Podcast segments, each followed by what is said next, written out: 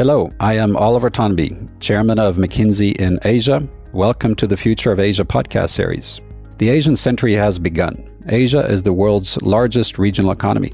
It is at the center of the technology revolution. It is at the center of consumption growth, consumers of the future. It is at the center of climate risk and what we need to do to mitigate. As our economies evolve further, Asia has the potential to fuel and shape the next normal. In each episode, we are going to feature conversations with leaders from across the region to discuss what Asia's rise means for businesses everywhere. Welcome. Hi there. Welcome to the Future of Asia podcast series. My name is Anand Swaminathan, and I'm a senior partner at McKinsey based in Singapore, and I lead McKinsey Digital across Asia. In this podcast, we are looking at cloud technology in Asia. Our region's initial response to the COVID 19 pandemic in 2020 was partly enabled by the region's technological foundations developed long before the crisis. While the world continues to grapple with the pandemic, we certainly see an increase in adoption rate of cloud in response to rapidly changing trends such as digital transformation. The growing importance of cloud technology is now being realized all over the region with governments, organizations of any magnitude and size and across regions the question really becomes what are some of the opportunities that cloud technology really has to offer? Will we continue to witness the rise in the adoption rates across Asia? What's really spurring this adoption rate increase? And what is exciting about this technology that every business seems to want in?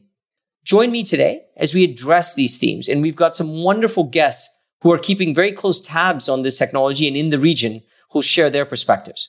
Our guests include Paul McPherson, who is the Chief Information Officer of Consumer, Private, and Business Banking at Standard Chartered Bank.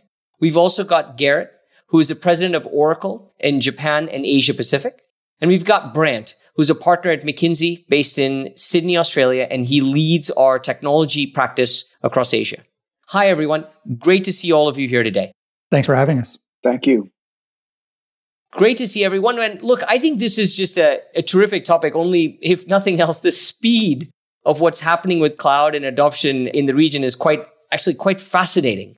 And certainly every business, every organization, every leader any one of us speaks to, they're talking about this. And it's certainly a good buzz about it across the region, but it's not something brand new. It's been there, but the noise seems to be going up.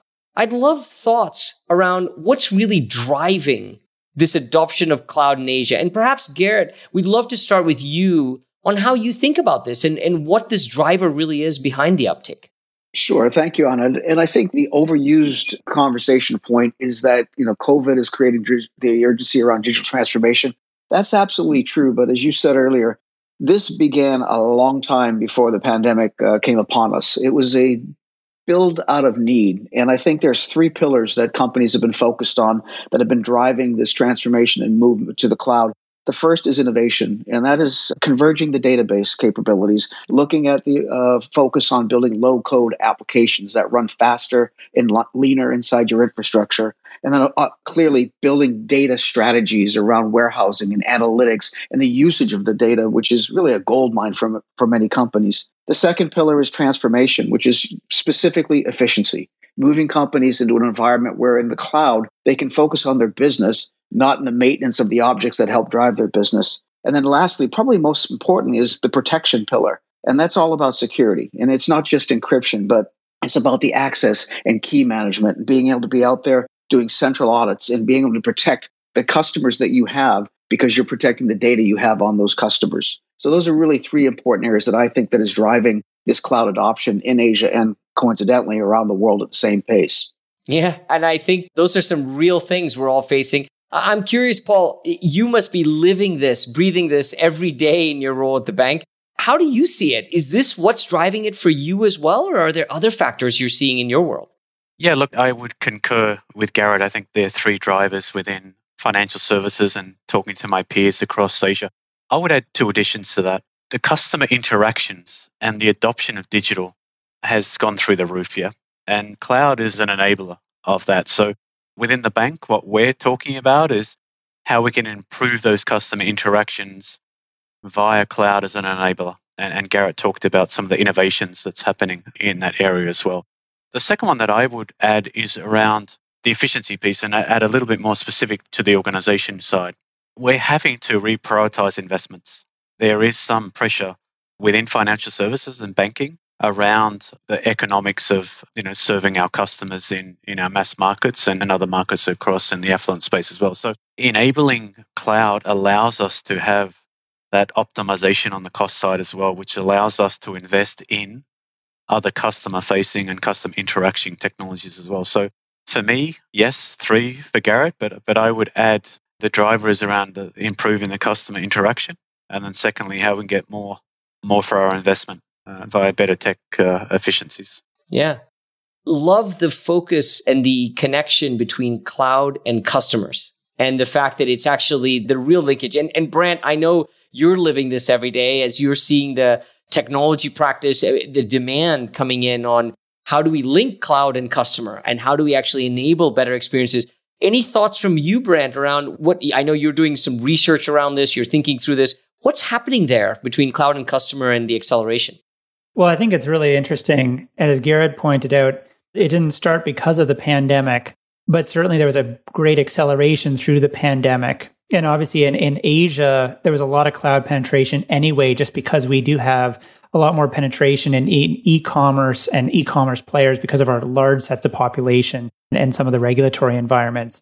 And so I think what's actually quite interesting is that we're seeing cloud as being a way that drives a lot more agility and velocity and the ability for companies to deliver new services into production environments and to deliver them so that customers can interact with new features and functionality on a much more regular basis.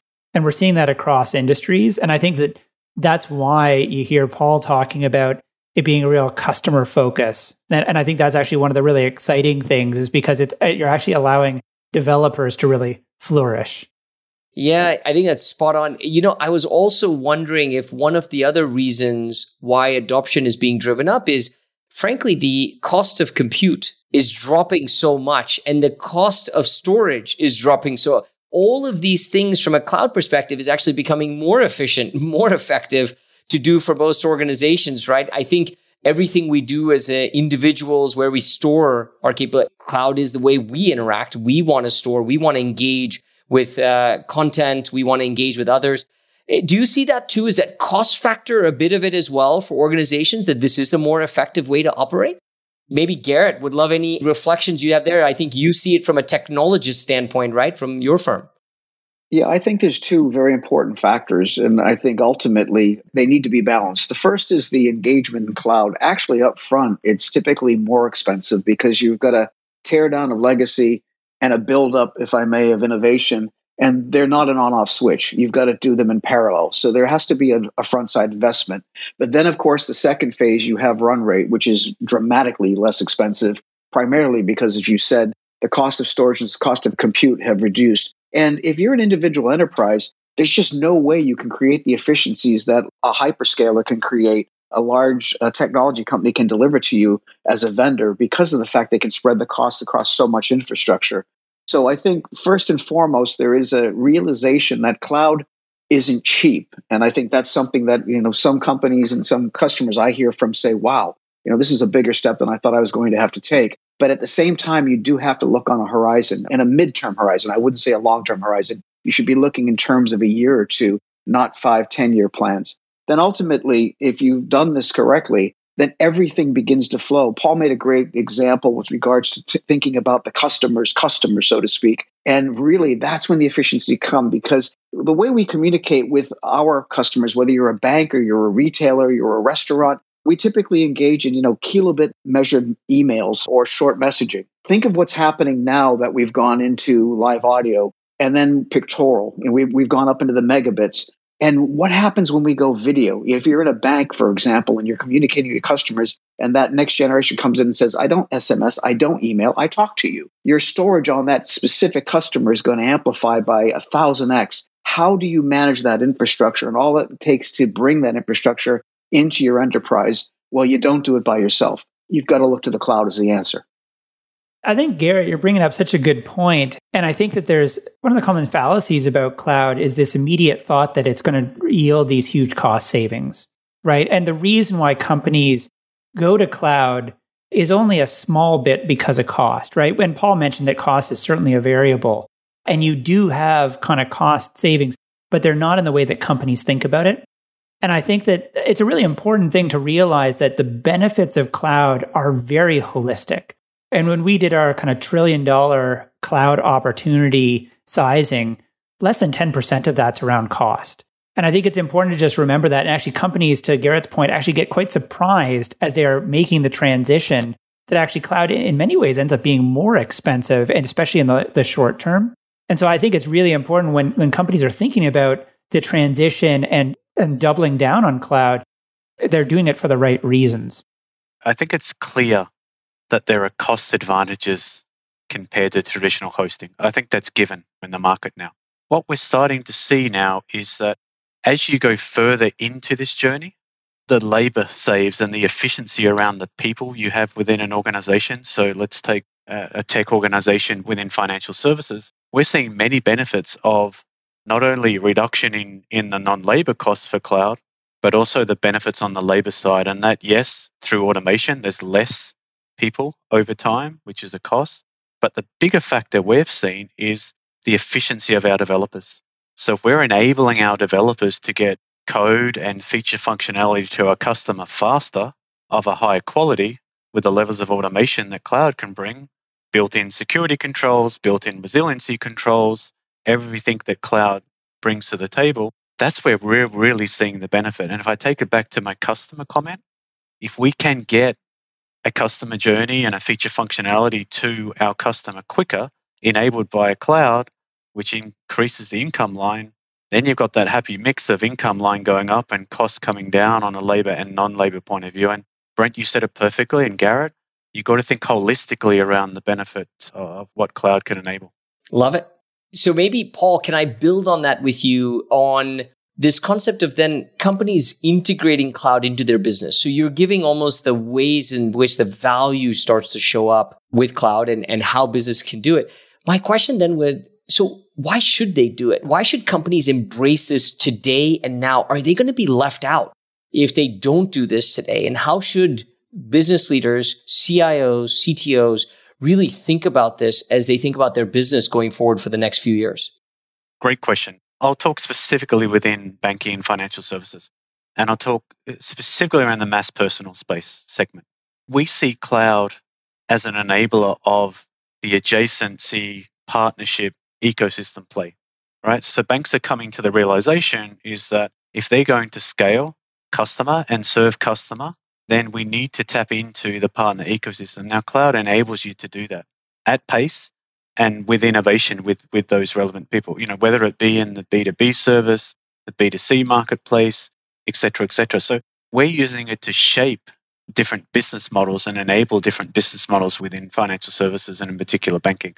Now, how have we gone about it? And I'll get very specific here. We put a, a cloud first strategy in place. So that's number one. Anything, any new platform that we build to enable a customer journey is cloud first. Okay. We also put in a migration strategy.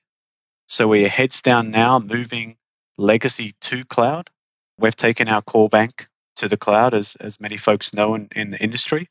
But we've also gone one step further and we've started to move our digital business or you know new business models to cloud native platforms. And Mox is a great example where we have taken a different stack. It's cloud native. So we're really doing it on three fronts. Anand, it's cloud first. It is basically migrating to the cloud. And then we're moving some of our digital businesses to a new cloud native stack. And, we think that three uh, prong approach is a way to accelerate all the benefits that we've spoken about.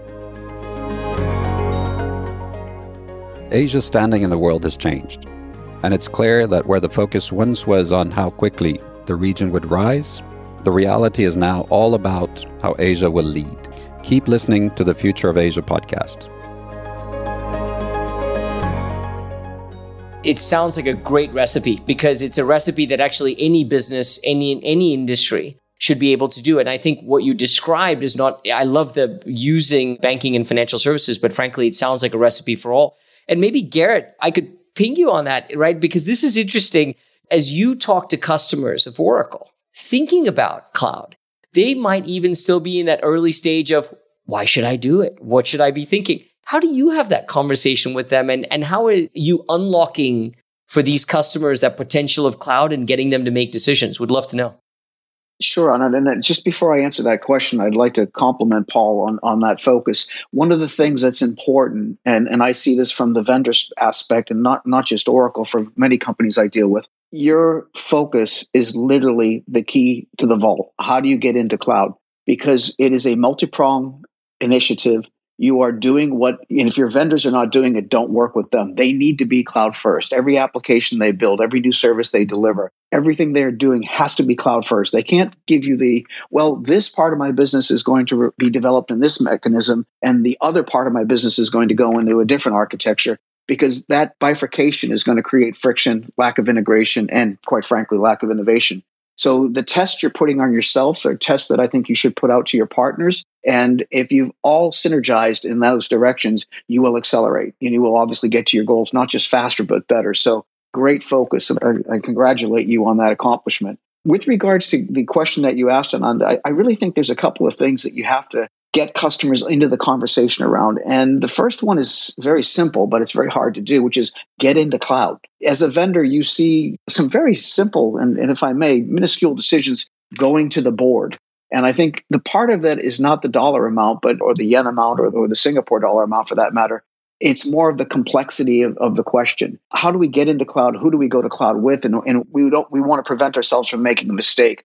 This is a new frontier. So my advice is to the CEO is harness your team, build, you know, unity. You don't have to say there can be no dissenters, but once you've made the decision to go, you need the whole team to come across with you because if you draw a line in your organization and you have some people sitting on the don't go to cloud side and the others sitting on the others, you create an inhibitor to success right there and then. You just need to get into the cloud. The second point you need to do is to figure out how are you going to handle data? Because the whole objective of cloud and the value that comes out of it is taking that disparate data infrastructure you have and bringing it together in this architecture that then takes business process and workflow and activation. But you've got to figure out how are you going to handle data. And to some extent, the norm of standardization is important, but you don't have to standardize on single source. Multi cloud strategies are becoming very common. And it's because the data can move through various infrastructures and not put a customer in a corner, so to speak on one specific architecture. The next question the customer has to ask, ask themselves is what business questions do I have? What do I want with all of this? A bunch of bits and bytes and technology and transport layers is great to have, but what's it doing for me? And that will help define where you're going with your business process, what you're doing with your analytics, how you're warehousing and setting up your infrastructure to optimize, as, as Paul said, to utilize this technology to better your business and better the delivery to your customer. And then, of course, Paul talked about automation. This is really important. I really believe the second half of this decade, particularly in software, is not going to be about features or functions. It's going to be artificial intelligence and machine learning. And without data, those things don't exist. Without cloud, quite frankly, they won't scale. And I think that scale and bringing, and it's not project oriented, it's embedded ML and AI which delivers, of course, efficiency, but it delivers insight and it delivers the ability to activate with focus and, quite frankly, take the noise out of the channel to the customer and be a better partner. Right. Oh, this is great. Hey, Brant, I'm curious. You're out there talking to clients and you're hearing from them. Some are beginning the cloud transformation and the journey. Some are well on their way. You see the whole range and spectrum why are they getting started? And what do you tell them when they ask you the question why should we get started? I think it's a great question Anand. And i must admit this reminds me of agile about five or seven years ago where virtually all clients were talking about agile. Everyone was going agile. Same thing right now with the cloud. Back in the days where everyone was going agile you had only a handful of companies that had really actually gone agile and in most cases, you had lots of experimentation and there's a big spectrum. And that's the same thing happening right now with cloud. Everybody's talking about all clients are talking about it. And much like with Agile, there are a handful that really understand it, get it, and are making very effective use of it. And if you think about the effective use being across all the dimensions Garrett and Paul have talked about, and the broad swath, most companies are either just doing early experimentation or they're just middling right now and struggling a little bit to see the value. And it's actually then quite tough. And so the conversation I have with clients is to say, cloud is just a tool. It's not a destination unto itself. And so the real question is what are the business objectives in the organization? And then what are the tools of which cloud could be one that could be a, an effective enabler of the business ultimately? And so then the discussion really is where are they today? And then a little bit of what's the most effective path that they can, where they can see actual value? Because that's the, the idea of spending tens of to hundreds of millions of dollars towards an ethereal objective, as we all know, is not as effective. So, this is pretty exciting to think that it's very clear what the cloud is and why this adoption is accelerating. It's also very clear why companies should do it. But the question then becomes, how do I do it? And how should a company begin the journey? Where do they start? Garrett would love maybe any opening thoughts you might have on where do they begin this journey? Sure. And, and I think the most important point a company, an organization can think about as they're setting up the journey into the cloud is that it's not simply a technology initiative, it's a leadership agenda. And it, it is a C level decision, but it must be worked from the C suite straight through the organization. Because if you don't bring your team along, as with any important transformation, you get friction, you get potentially failure. But the cloud journey is really something that involves a lot of technology, but it also involves business process. It involves the ability to, to bring a culture into the company where there's a desire and a commitment to change and transform, to use the word. And I think what I'm seeing now is the companies that have that C suite continuity that carries itself through the organization, they're transforming better, faster, much more effectively and delivering much more innovation amongst themselves, but more importantly, to their customers. I would add that you need to get the hearts and minds of the people, right? So set your ambition high and then go around and get your stakeholders within the organization on board. And I'll give you one example. Our colleagues in risk and compliance, yeah, the benefits of the cloud, everyone is clear on that. The economics play out, labor, non labor, but it comes with a different risk profile. And making sure that you have your folks within the risk and compliance parts of the organization, understanding that risk profile and putting mitigations in place has helped us accelerate. So my counsel would be once we've done the first step that Garrett talked about, ambition and culture and C-suite buy-in, get your risk and compliance stakes on board and then move into the execution part. Paul and Garrett, I love both of those perspectives. I mean, I think if if I just think about the kinds of things that uh, I think I and we see highly complementary. There are a big spectrum of what folks are doing. Everybody has some level of experimentation, and there's some really good examples of companies that are getting incredible value from the cloud across multiple dimensions. I think, Garrett, your point around it being a top team objective and priority is crucial because the examples that have scaled and are getting the real value from cloud are ones where it is a top three priority and because it underpins the business and that's why you see, certainly with any new player, they're all in the cloud. It's really more of the legacy organizations that are having to make a much bigger call and it's a much bigger transition. And I think that different organizations have different value pools, right? I mean, through the pandemic, we saw business continuity being and resilience being one of the massive benefits of being in the cloud, particularly as many of our clients have very complex and wide ranging estates. But I think that more often companies are now really looking at the acceleration of the business and the velocity, Paul, that you talked about as being where they're getting real value. And it is helping them become increasingly competitive. And I think that's the exciting promise. And I think that organizations are kind of creating a proper blueprint and really getting going in a thoughtful way. And I, I just add one comment. I think this one is something that's played out for us over the last, you know, 12 months is that talent. So it's it's great to have ambition it's great to have you know all the relevant folks at the table making sure that we can execute and, and transform at velocity. But having the, the right talent is really key in, in this space right? And we are starting to see availability of talent either retention or attraction of talent is high on our list as well and on our uh, execution path. So i would call out the talent and the importance of that as well I think, Paul, this talent piece is likely the hardest nut to crack for most organizations when they're getting started because they don't know where to get it. the talent is not in abundance. The talent is not readily available to be able to show up because they have many options out there that they can go take on. And maybe, Paul, if I could follow up with you on that one, how did you go about getting the talent that you needed as you went on that journey? What were some of the secrets you have? And perhaps not all the secrets, Paul, but what were some of the secrets you might have had? I'm always sharing. You know me. Yeah? Look, we were very direct and with our suppliers. Yeah. And we leaned on them in early days. We had no choice. We had to lean on the cloud providers uh, that we have in our markets as well. But then we actually made a very deliberate and an intentional choice about going out to market. And we identified this capability as one that was top of the list in terms of where we would go to. And we went far and wide looking for it. The, the other piece that we've done around talent is that we've done a lot of internal training and coaching and certification.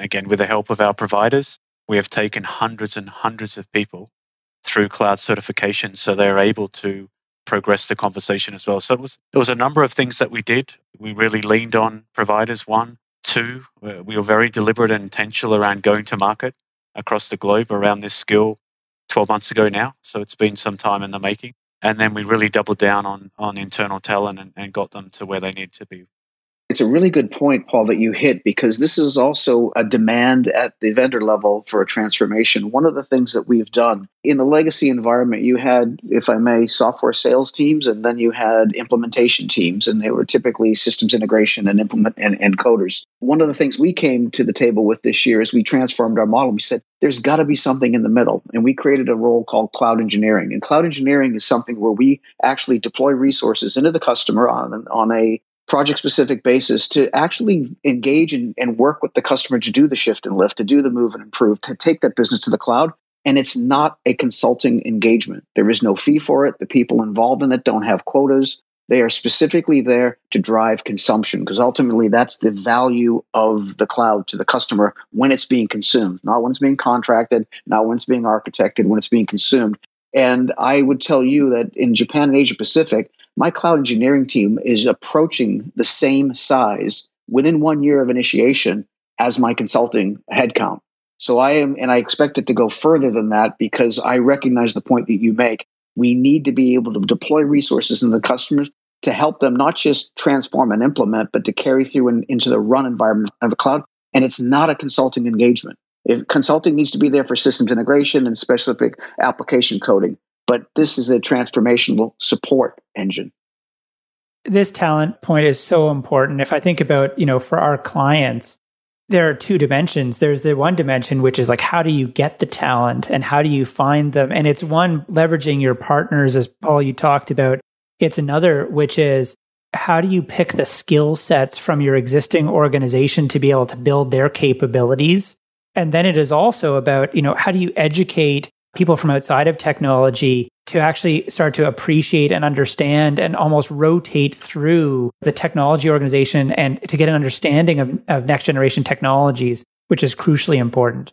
Then there's the other side of this, which is all about how do you retain this talent? And actually, that's where technologies such as cloud are crucially important, is because actually good engineers want to work in highly modern environments. They don't want to program in COBOL and because of that, they're starting to expect not only beanbag chairs and comfortable environments and perks and flexibility, but they actually want to work on next generation tools and projects. And I think that that's the kind of dual importance of talent and what tools such as cloud provide. Yeah, Brant, just on that, we did a a cloud talent marketplace two weeks ago. And the number one question that we had from potential joiners was talk me through your tool set. They didn't talk about compensation. They didn't talk about office, etc. They wanted to know the tools that they were going to be using and the innovation that we had within the organization. So you, you make a great point. It's really important. It's a great topic, and perhaps this is where we uh, bring it to a close. I think talent is the uh, nut to crack as we go out there, but you know, it was wonderful to just hear the perspectives on why cloud adoption is rising at the rate that it is and what should we do about it and how do we go about embracing the value, the economic value, as well as fundamentally the business value for the company itself, the employees and the customers and what it really drives for the business. So great conversation. Uh, Garrett, Paul, Brant, thank you all so much for joining today and spending the time. Really appreciate it and look forward to continuing this dialogue. Thank you. Most welcome. Thanks, Anand. Thanks, all. Thanks for having us. Great to be with all of you. Thank you. You have been listening to the Future of Asia podcast by McKinsey and Company. To learn more about McKinsey, our people, our latest thinking, visit us at mckinsey.com slash future of Asia or find us on LinkedIn, Twitter, and Facebook.